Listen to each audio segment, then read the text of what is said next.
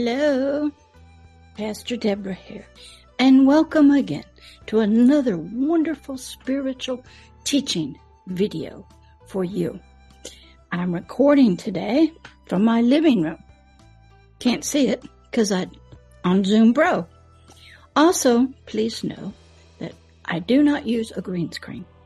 So my hair might be fuzzy. You might see things coming through. It's my living room. If I point my hand and it disappears into the video, it's because there's no green screen. And I am using a wonderful motion video from Pixabay for free. I'm also going to be using the wonderful video editing program called Wondershare Filmora. I'll be adding titles and music that's free from Wondershare to this video. So thank you for coming today to your words of encouragement. I do believe that, that each of us, our soul, which also nourishes our physical body, with its thoughts, its imaginations, what we eat, and our spirit, our forever person, needs words of encouragement, probably daily, if not almost hourly. The worlds we live in here on planet Earth, they're at war right now. Bombs are going off. People are dying and being killed. People are being human trafficked. Domestic violence is happening. Children are having childhood traumas.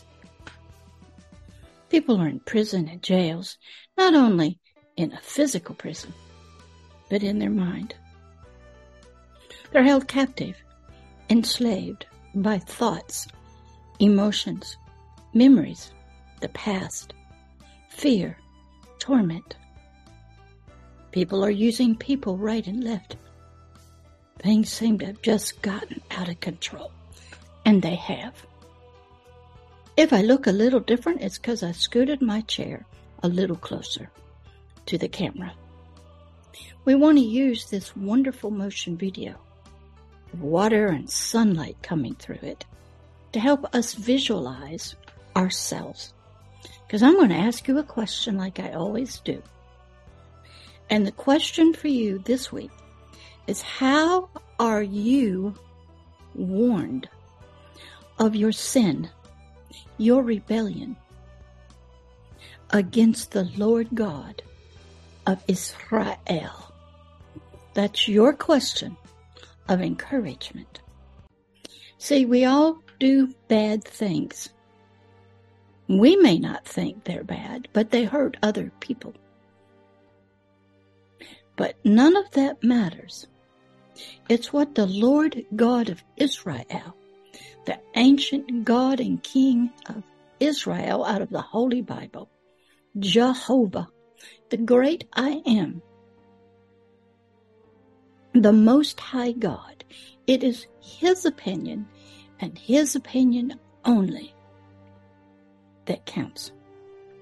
Not your imam, not your pastor, not a priest or a prophet, not any uh, person, political system, political party, not your culture, your ancestors.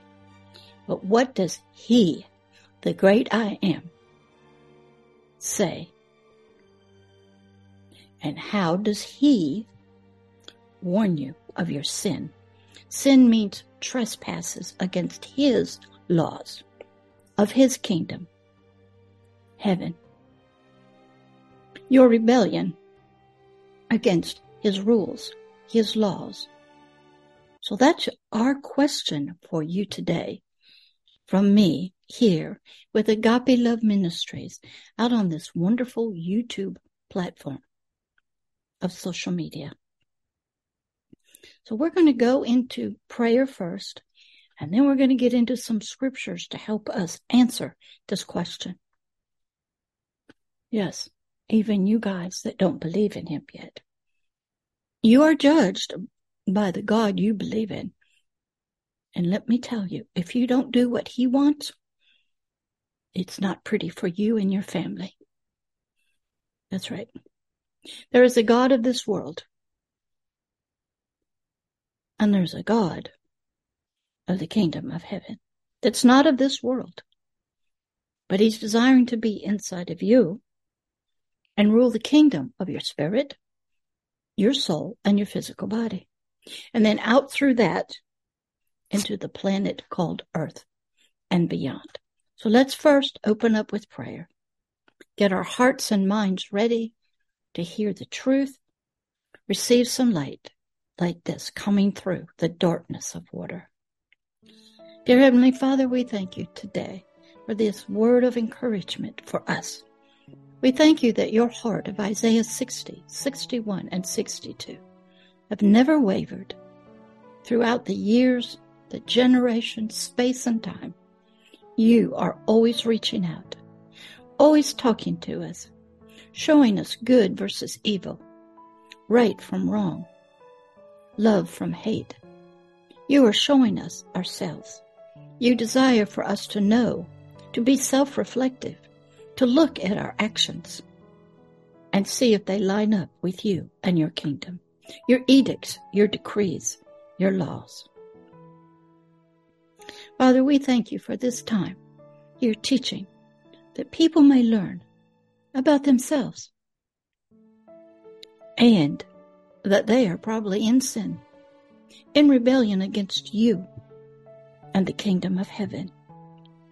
They might be serving other gods, other things, systems, working for somebody else, trying hard to obey them and not you. Father, we thank you for this time that you will help us to look at ourselves and to look deep inside of our soul and our thoughts, our heart, our feelings, and see who we really are and what we are really doing. So be with us in this word of encouragement today in the name of Christ Jesus, the Son of the living God, the King of heaven, the great I am, Jehovah. Mm-hmm. In his name, amen. Okay, we're going to start with some scriptures. We're going to go to the book of Psalms. In the Authorized King James Bible, which is the one I use, the reason I use it other, instead of other translations is there's no commentaries by any denomination, any pastor, any preacher. It's just the pure word from Greek and Hebrew, maybe Aramaic, translated into English. There's a lot of scripture references, and I do follow them out. But I like it that my Holy Spirit, the spiritual teacher, my master teacher, he is my interpreter. A lot of times I have to use the Webster's dictionary to look up the definition of a word or the Strong's Concordance to look up the definitions of a Greek or Hebrew word.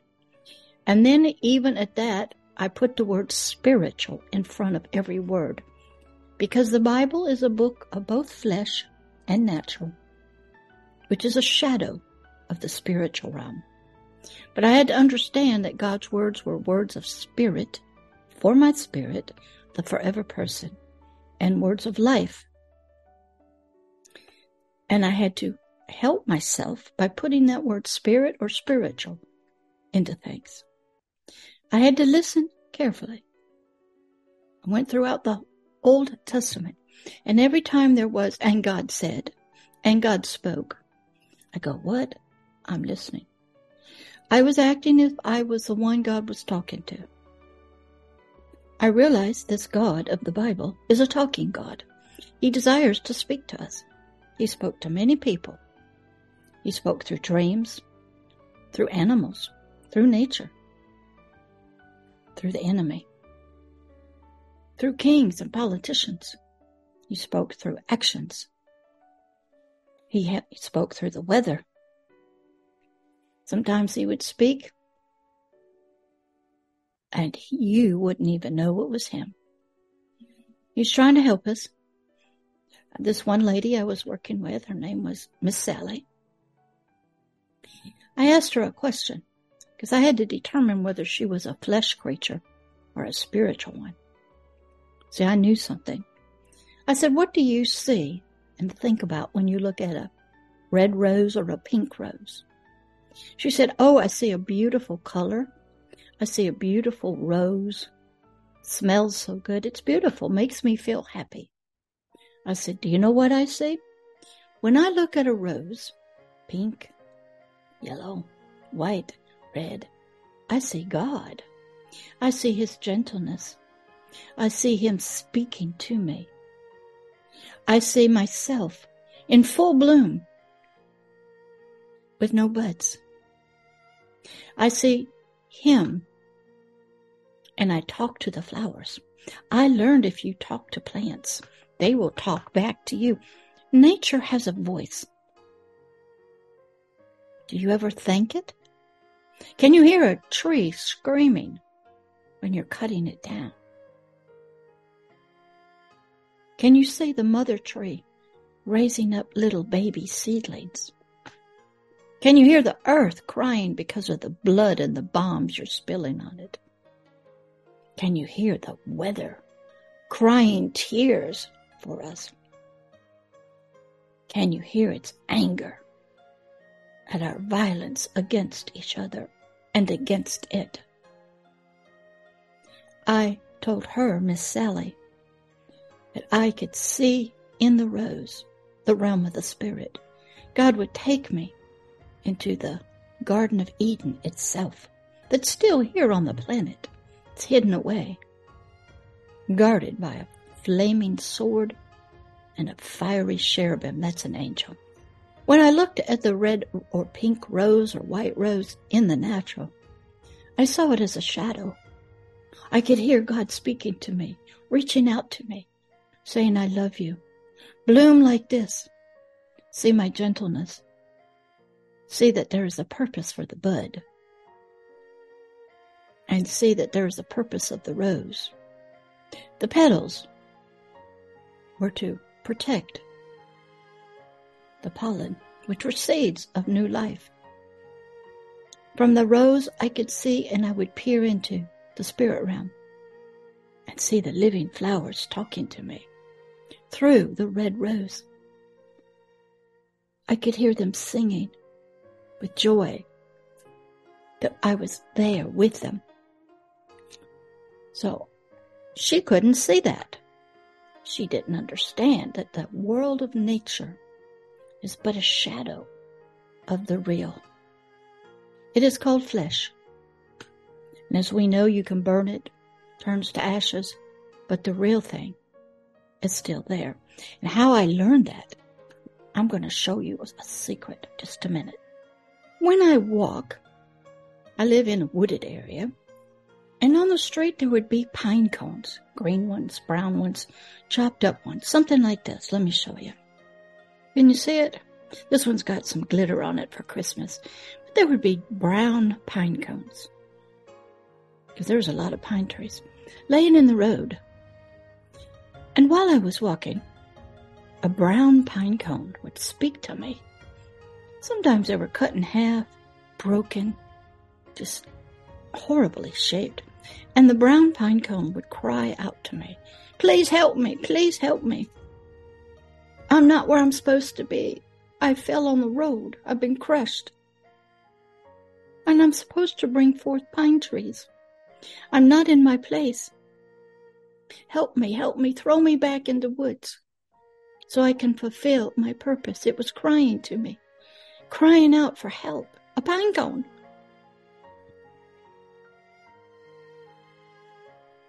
Nature was speaking to me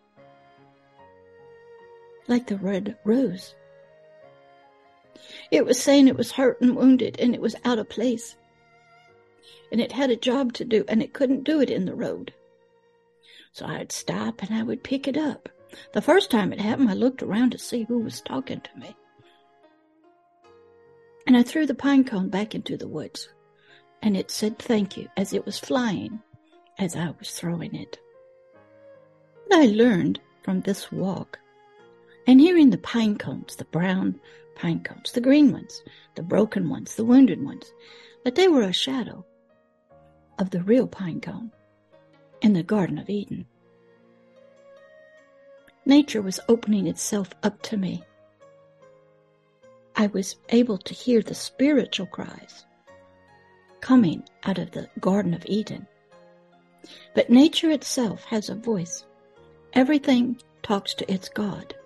It is has a purpose.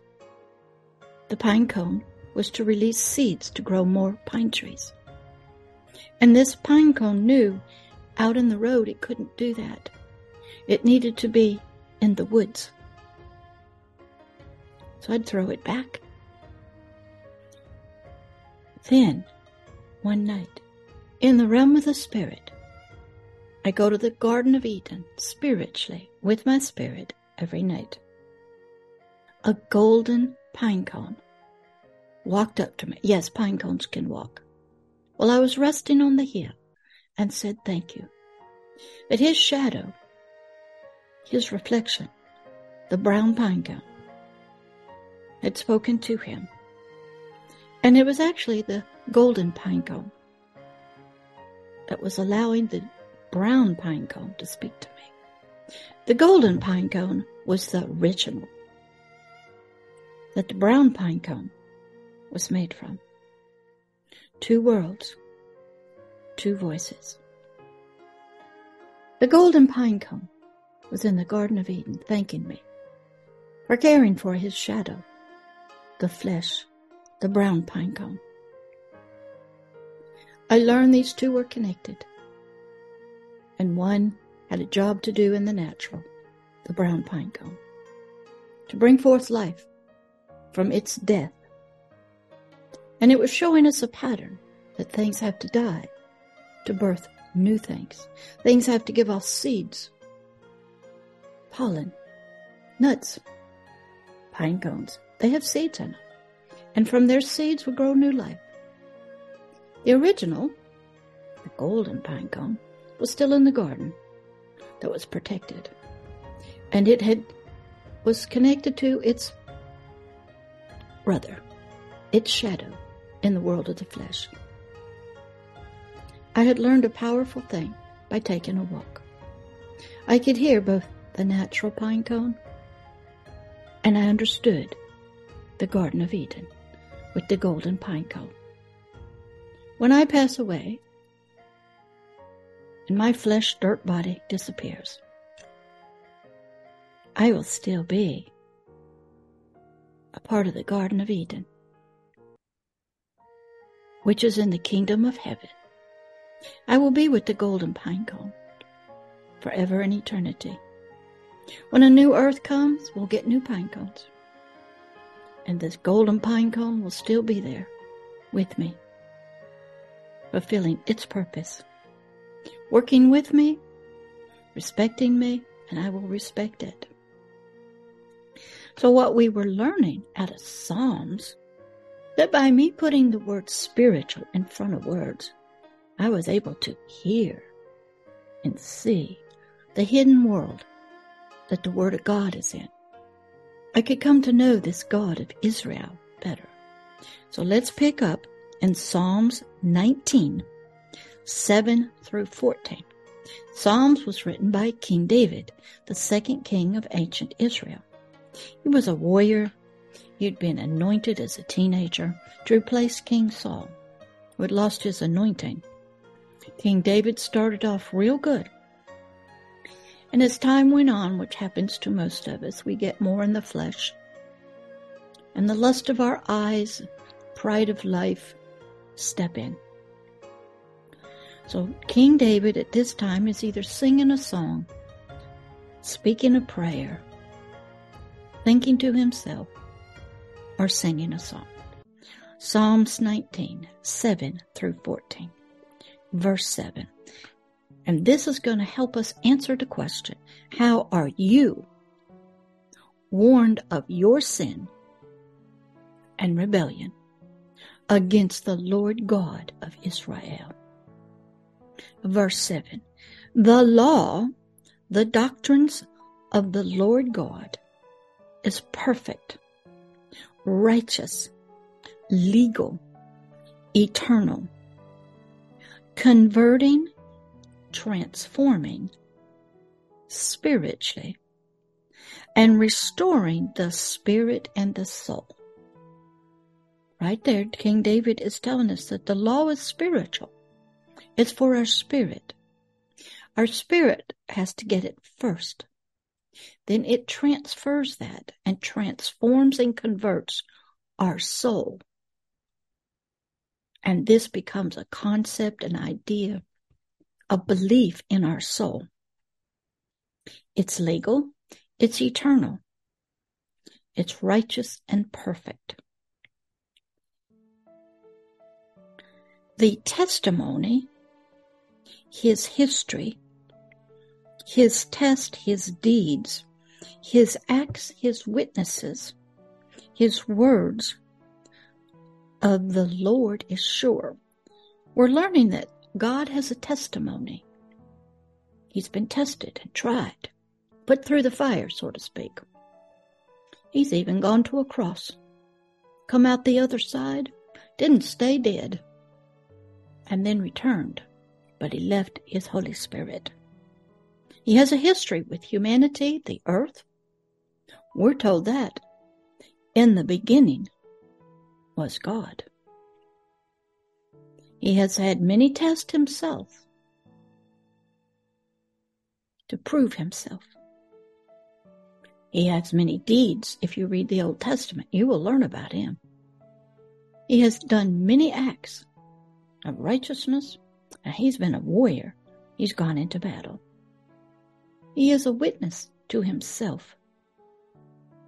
He also has many witnesses.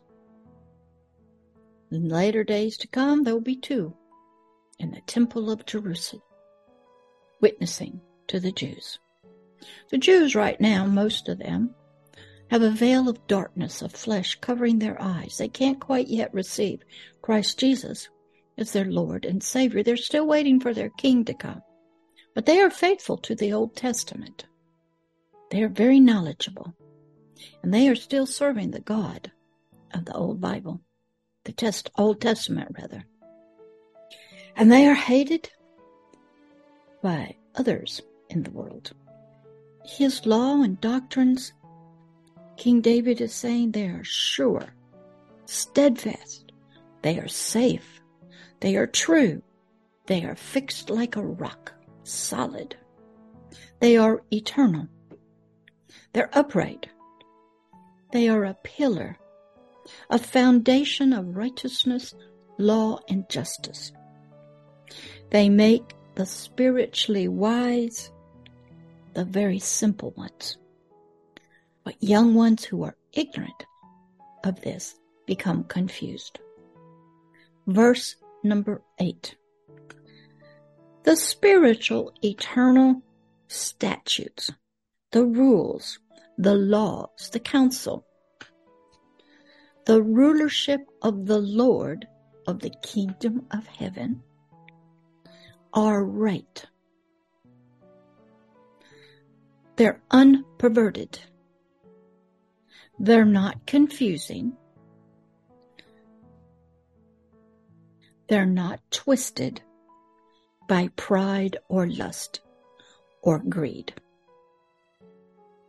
They rejoice in making glad our spiritual hearts, our minds, and even if you get it right, your physical body. They are health to all parts of us, all three parts of us spirit, soul, and physical body. They will bring emotions, feelings of joy and peace and love to our spirit and to our soul.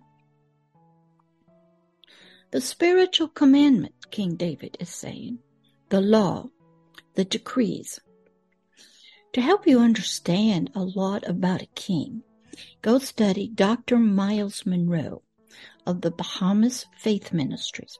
He is in heaven now, but he grew up when the Bahamas was a colony of Great Britain. So he understood king, queens, empires, governors. I stayed a student of his until his death. He's in heaven now. He was in a plane crash both him and his wife, Ruth. But he taught me to look beyond denominations, beyond the earthly, and look to the kingdom. He even told me I was an ignorant king, and I did not understand kingship. We learn that about Christ Jesus when he's confronted by Pilate at his trial. Pilate was seeking something from him. Didn't call him a priest, a pastor, a teacher, a religious leader. He challenged Jesus as a king, a political leader. And Jesus answered Pilate, said, I'm not from this earth. And I have a kingdom, and I'm its king. And if I so call forth legions of my soldiers, my angels, host of heaven will come down here and wipe you slick. It was king to king, politician to politician, kingdom against kingdom. Rome, Pilate represented the earthly rulership of a government, of a kingdom. Jesus stood as a king. But to the religious leaders of that day of the Jews, he was a threat because people were following him. So you have to learn to walk in two realms the religious realm, the spiritual realm, the kingship realm. So you also can learn a lot about kings, decrees, edicts by watching ancient Chinese historical dramas about the early emperors in China. Also study the early kings of Europe. What I learned is when Americans came to America, they were peasants. They were the pilgrims. They were the supporters and believers of Cromwell, who didn't believe in majesty and royalty. And they wanted to be free of the king's edicts and decrees, so they left. Now, earthly kings have all gotten off. They have become greedy.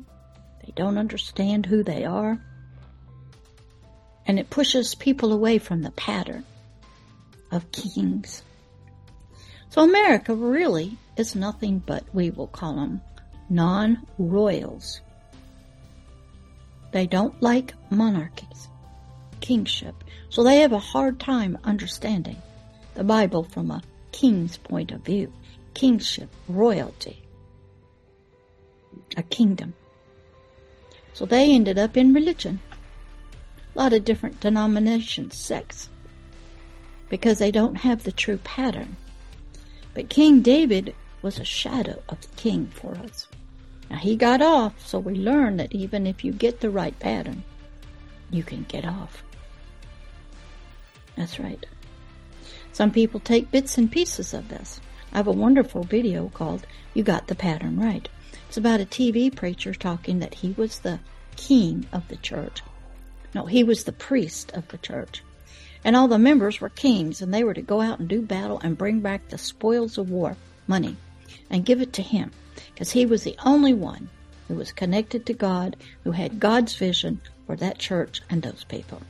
And I asked God if that was the right pattern. I had never heard that before, especially after studying Myles Munroe, who said each and every human is a king. Ignorant, but a king. And God taught me through the anointing, through the right pattern. First, we put on our priest robe. We become a priest unto God, a spiritual leader. Then we put on the armor of God, just like the Roman soldiers wore. And we're a warrior. So we are both. First a priest, then a king. So God said, that is not the right pattern that that TV preacher was saying. So I never listened to him again. You go watch that video called Get I Got the Pattern Right. So here we are learning from King David that all of God's rules and laws were right, righteous, tested and tried. His decrees were good. The word of the Lord was pure. It was not tainted with greed or lust or pride. It was undefiled. It's unpolluted. It was enlightening. It was transforming. It was teaching my spiritual eyes to see and understand so I could use and apply the law in situations. I could use his wisdom. All that so far in Psalms. Now let's go to Psalms 12, 6, still written by King David. Verse 6. The words of the Lord are pure words, no dross, no impurities.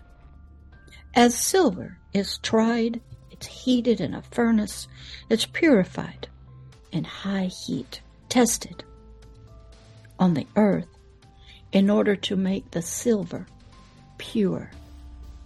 You will go through test, you will be purified. And David is saying his words have already been through that. The Old Testament showed us he's been tried and tested in battle. Egypt. In the new land he was sending the Israelites to. He's been tested in the creation of earth. All of time. His words have been tested and tried. They've come out pure, holy, righteous, and good and eternal.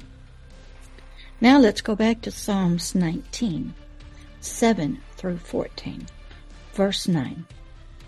The fear of, the respect of, the honor, the obedience to the Lord is clean. It's pure, it's righteous, it's honorable, it's glorious, and it endures forever. All of nature respects the Lord. All creation, stars, gases, DNA, everything, light, it honors and respects the Lord. It has a voice. It's pure. Now it has been perverted. It has been taken captive and is subject to Satan himself. It is infused with evil, wicked spirits, curses, demonic forces, and it is under great fear and torment until we can rise up as a king and set it free. We must do battle for nature.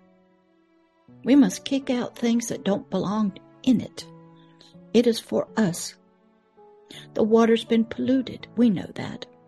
The earth has had bombs dropped on, blood spilled. The earth is angry. It will not bring forth its blessings because Satan himself is in it. He's trying to claim ownership of it, rule it, and use it for his purposes. So you must not only take back your own spirit, your mind, your soul, your words, your concept, but you must fight for the earth, the planet itself. You must love it. You must understand it's a shadow of the Garden of Eden. You have a lot to learn, little one. The judgments of the Lord are true and righteous altogether. God the Lord, who's going to judge you, your sins. He is a judge of the universe. He decided long ago. He wrote the laws and he judges you based on those. Study going into the courtroom of the universe and presenting your case, knowing that Satan and his demons are over there, fighting against you. You must understand law, the courtroom, a judge, presenting evidence, speaking, I have done this many times. Satan challenged me one time for the right to have the keys to hell, death, and the grave, which were given to me by Christ Jesus after his resurrection. Satan said, I don't have a right to them. I had to know scripture. I'm in the courtroom presenting my case for my right because I go into hell. I have gone into hell to preach to, evangelize to, Islamic imams. There's a great story called 72 Virgins, where a young man, he's here in America now, one of the Tsarnaev brothers, he is held in prison.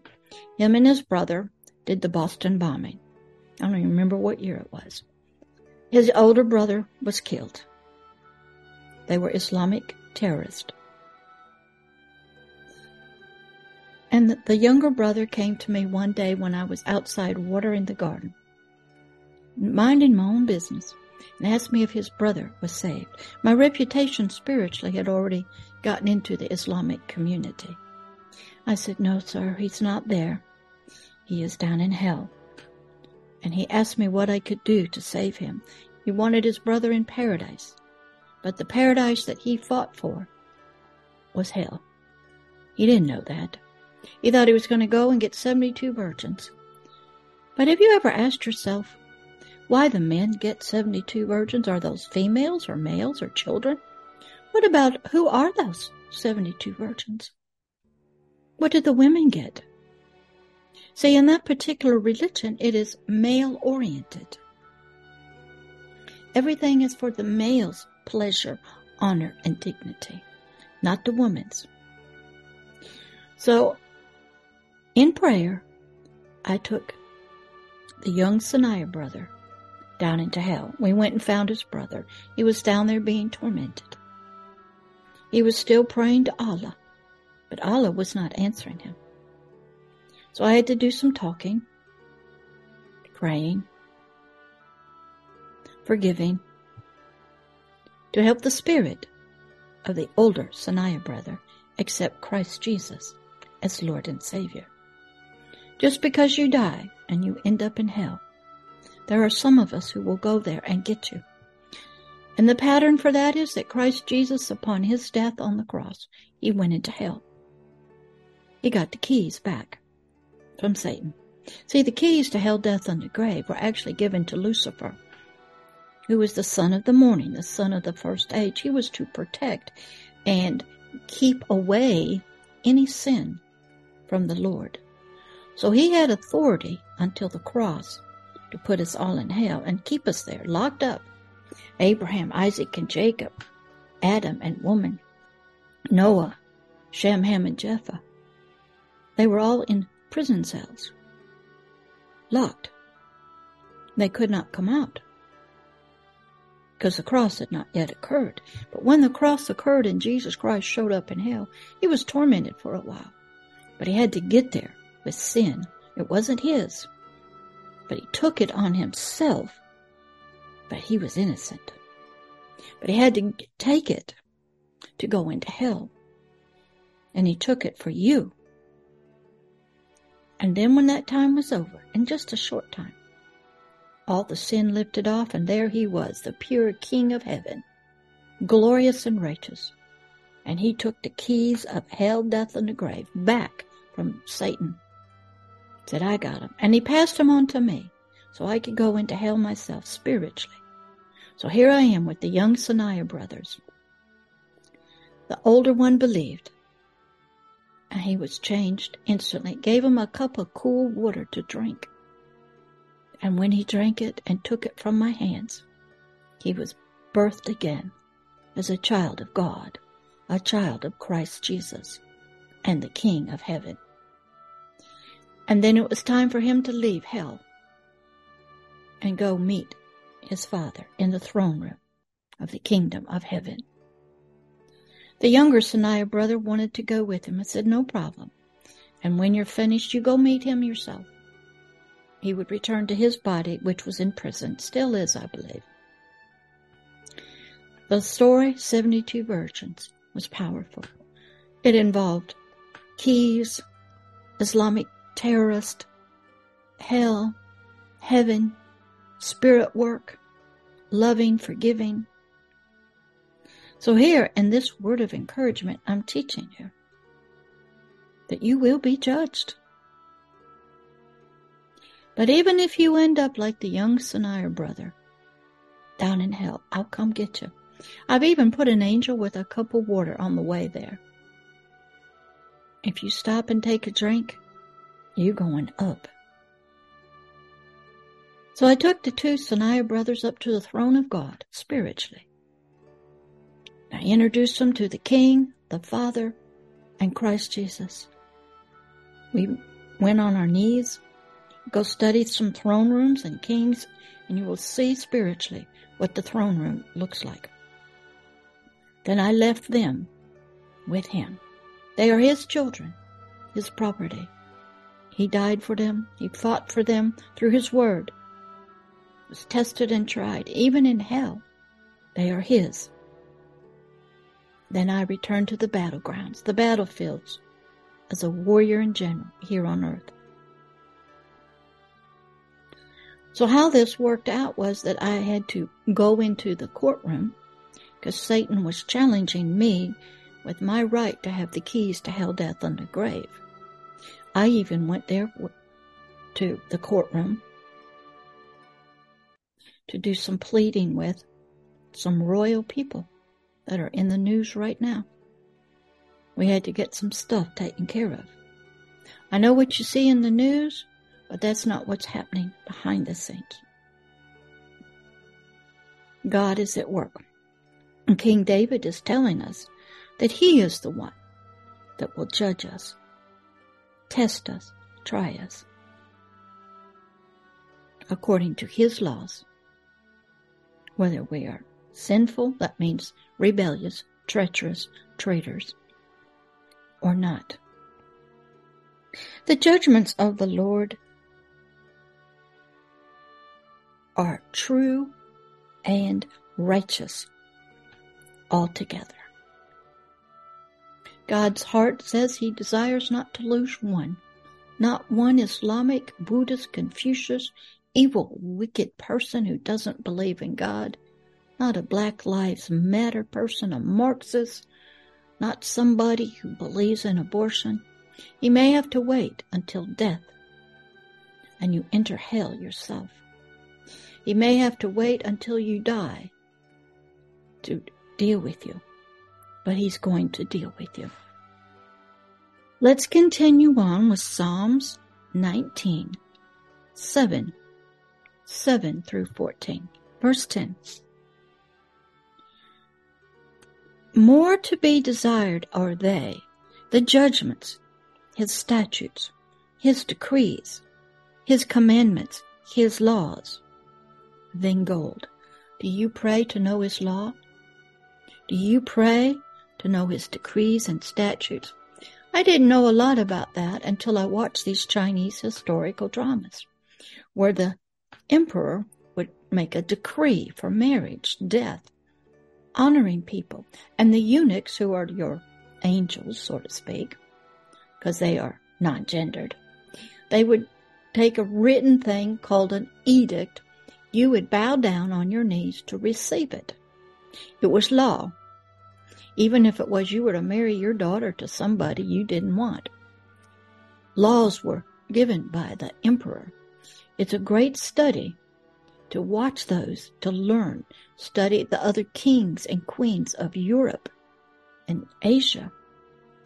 America has never had a king, even though the politicians desire that position.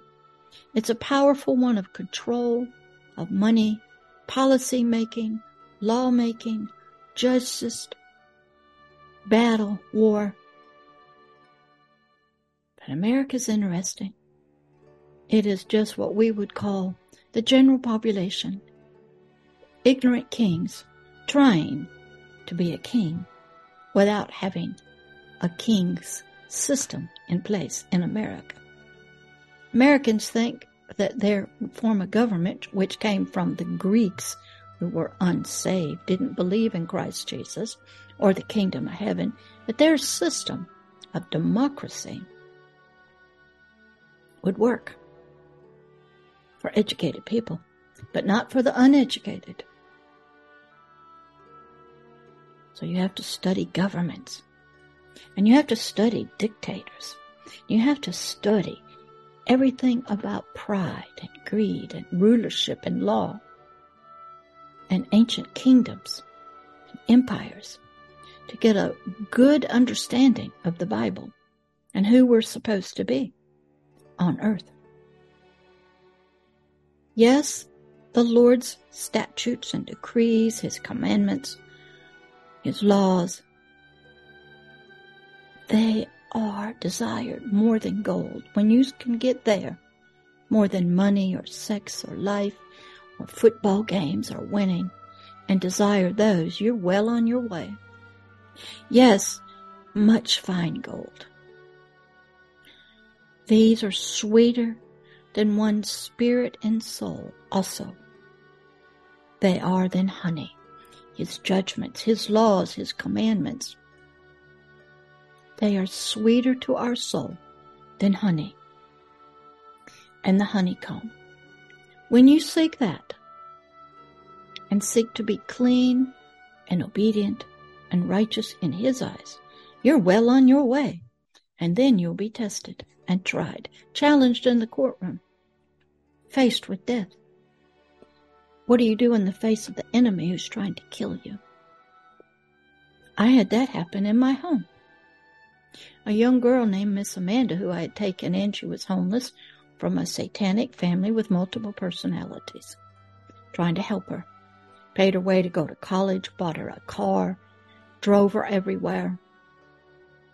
One night, when she discovered some things about her mother, her mother entered her body with a demonic spirit, came into my living room with a pair of scissors, and was proceeding to stab me to death. Husband is in the bedroom asleep, son is downstairs.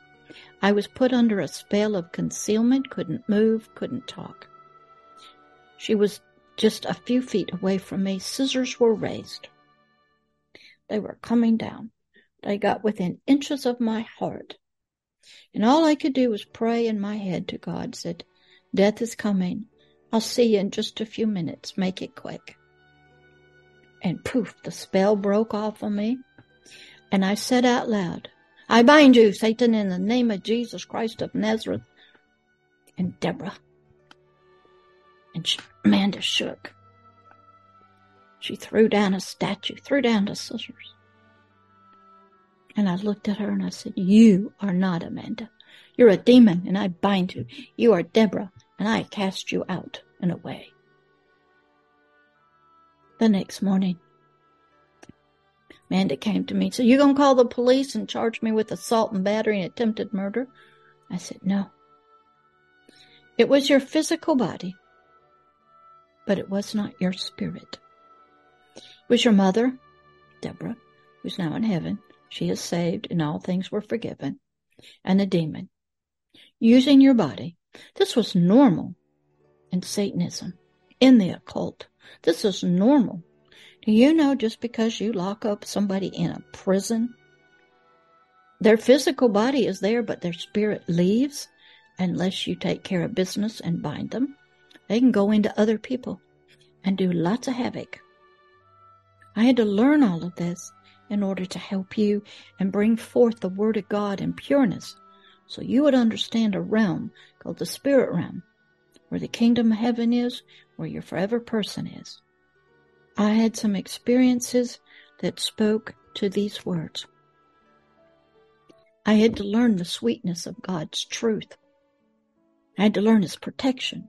My faith had to grow. I had to be battle tested, put in furnaces of fire, death within inches of me.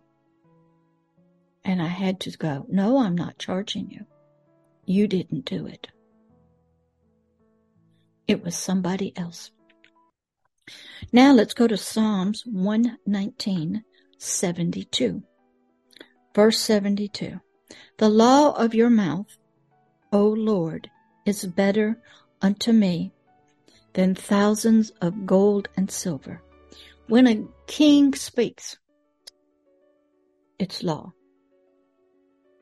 Kings don't speak too often. Sometimes they write edicts, decrees. There's just their signature is law. But when he's in a meeting and he decrees something, says something, it is law. It's done. That's the power of a king and it cannot be undone. Proverbs 8, 4 and 10. Proverbs was written by King Solomon, the third king of ancient Israel. He was the son of King David and Bathsheba in ancient Israel. Proverbs 4. Unto you, O men of the earth, that means you, and the Spirit, the forever person. I, the Lord, call to you, and my voice is to you, the children, the seeds of man. God is calling to us through nature, through videos, through everything out there. He's trying to get your attention dreams, songs, everything. And if he has to put allow you to go to jail or prison because you won't get the message, or if he has to allow death to happen, he'll catch you on the backside in death. He'll send me into hell to get you. He's going to keep working till he gets what he wants. You as his child. You believing in him as the great I am, the King of Israel. He won't quit even when death comes. Verse 10 Receive my spiritual instructions and not, and not silver, and my knowledge, my truths, my laws, my commandments, rather than choice gold. He's saying his laws, his decrees, his instructions, they are more rich and glorious than silver and gold.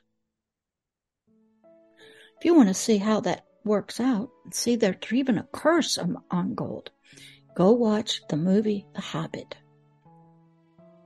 See the power of the love of gold in the dwarf kingdom and see how it will change you, make you greedy and jealous and envious and a terror. The dwarf king, when he became the king eventually, the gold changed him to a person he was not. There's a spell of evil wickedness. They said in the movie, The, the Hobbit, that the fire drake of the north had slept with the dwarf's gold, breathed on it. A curse.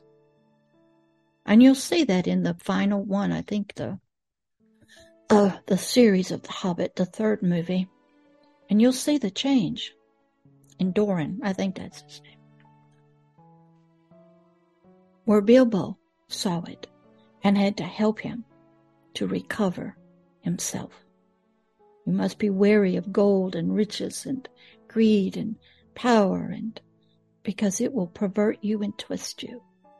And we are learning here from King Solomon that you need to desire his righteousness and his laws and his truth and commandment more than gold and silver.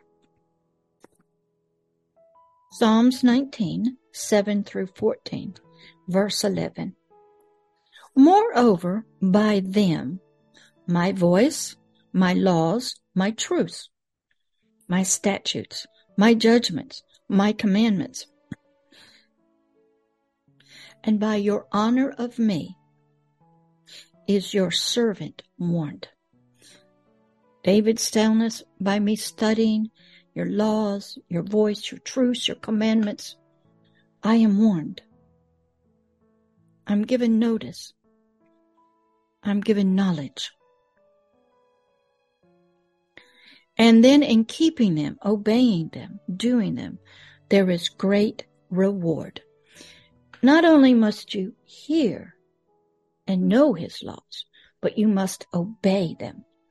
If you hear them in church, but you go into the voting booth and you vote for abortion, which is death of an innocent individual, a child. For any reason, you may have heard God is a God of life. Love your neighbor. God loves children. And you go vote for, give money to, a political system that votes for abortion. Then guess what? You're not listening. You're not obeying. You're in sin and a trespasser. God will deal with you. If you don't know that law, then you're in ignorance and in darkness, and you're serving Satan, who's your king. You're just doing what he has taught you. Verse number 12. Who can understand his errors? Can you understand sin, trespassing? Do you understand God, His righteousness, His judgment, His laws? Do you understand who it's for? How it is done on earth or not done? You must study under a master teacher. Pastor, Pastor Deborah is a master teacher. I will look at what you're doing. When I looked at Amanda, who had hands, uh, when I looked at Amanda's body with a pair of scissors in it coming down at my heart, I had to do righteous judgment. It was her physical dirt body, but it was not her spirit or her soul.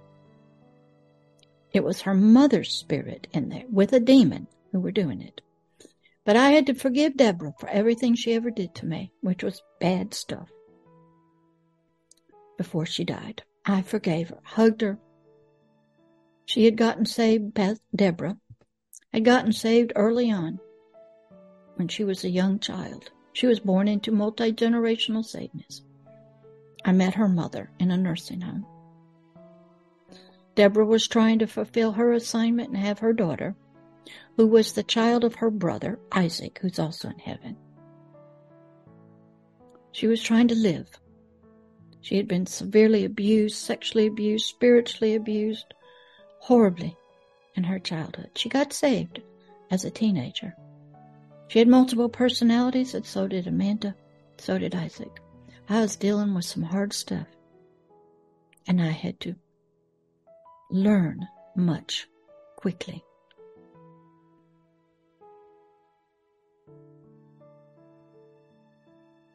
So verse 12 says, Who can understand our own errors, sin, trespassing? Cleanse you, O Lord, me from my secret my secret faults and desires and ideas, my sins and disobedience. So here King David is saying, Only you can cleanse me. You must judge me. I can't look at myself and understand, but you can. And you look at my secret things that I don't tell anybody. You look at my secret desires and thoughts and goals and purposes my sins and disobedience. Verse 13 Keep back you, your spirit and soul also, from presumptuous sins, rebellious rebellion. Let them, my sins and disobedience, not have dominion over me. Do you pray that? But first, you got to realize your thoughts, your concepts, who you serve, who you obey, your goals and desires, they must be seen in the light of God's laws. Then you must go, please help me to fight against them. And don't let them have dominion over me. I'm tested at Walmart for greed. If I see a penny or something on the floor in Walmart, I don't keep it. I take it to the service desk. Sometimes I'll be tested in many other ways about whose property this is. Tested on the phone about getting the COVID vaccination with family. Tested about my life, my viewpoints. Tested by my husband. Tested, tested. When I first learned how to live and think about the kingdom of heaven, as where I'm from as an alien, like Christ Jesus, I was tested by a pastor. He wanted to know what denomination was I registered as. I said, Excuse me? He says, You know, you register your car, so you got to be registered. Because they look at, Satan looks at humans as pieces of property. You must be registered, aligned with, declared to be in a certain party, religion. Not. I said, I pulled mine. I am a citizen of the kingdom of heaven, which is not of this world. And my denomination that I follow, I don't. There is no denomination in the kingdom of heaven. You're a citizen or you're not.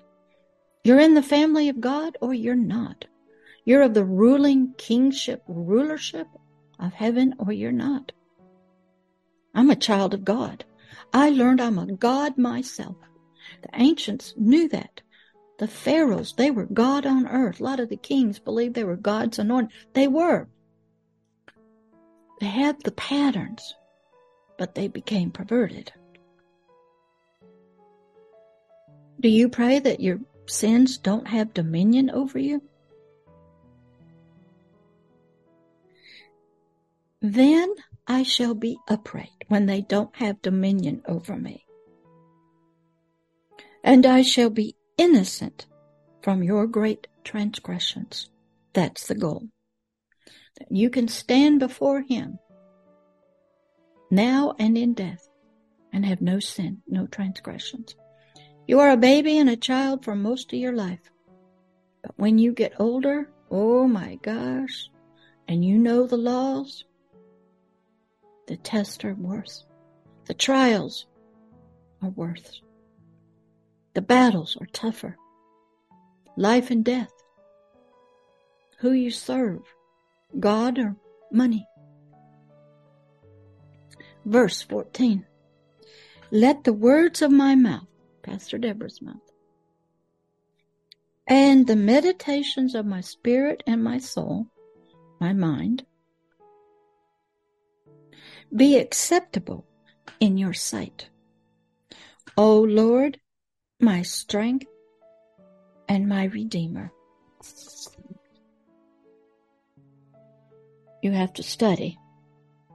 There's a lot in this word of encouragement, a lot of true stories of Pastor Deborah. I've been through the fire, been through testing. It's difficult even after you've been there a long, long time, tests come. They're harder, they're more difficult. Every little bit of knowledge that you learn, you'll be tested on. God will be quiet. He's looking. It's as if we're in school. And when you learn new information and you study and do your homework, test time, the teacher is quiet. You take it by yourself. You pass or fail. That is how it is with God. We're in a school of light. We're in a school of spiritual learning.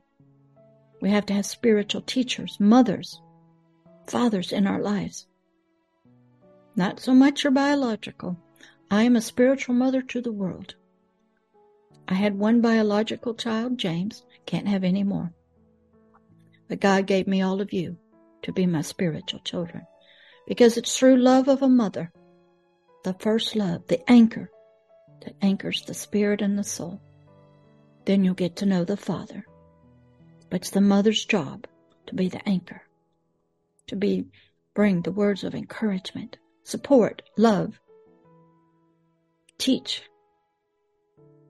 In those times you're in my arms, you're in the crib, you're wearing your diaper, you mess up, the mama's there with tender words, teaching all the time by my eyes, by my nonverbal communication. So here in this word of encouragement, we've learned a lot. Watch it, take notes, go look at the scriptures yourself, and ask yourself this question. How are you warned of your sin and rebellion against the Lord God of Israel? He's here to help you. His words are here. Nature is here. Your experiences are here. People out on social media are here to help you. We do not want you to be ignorant, and we want you to pass your test. And we want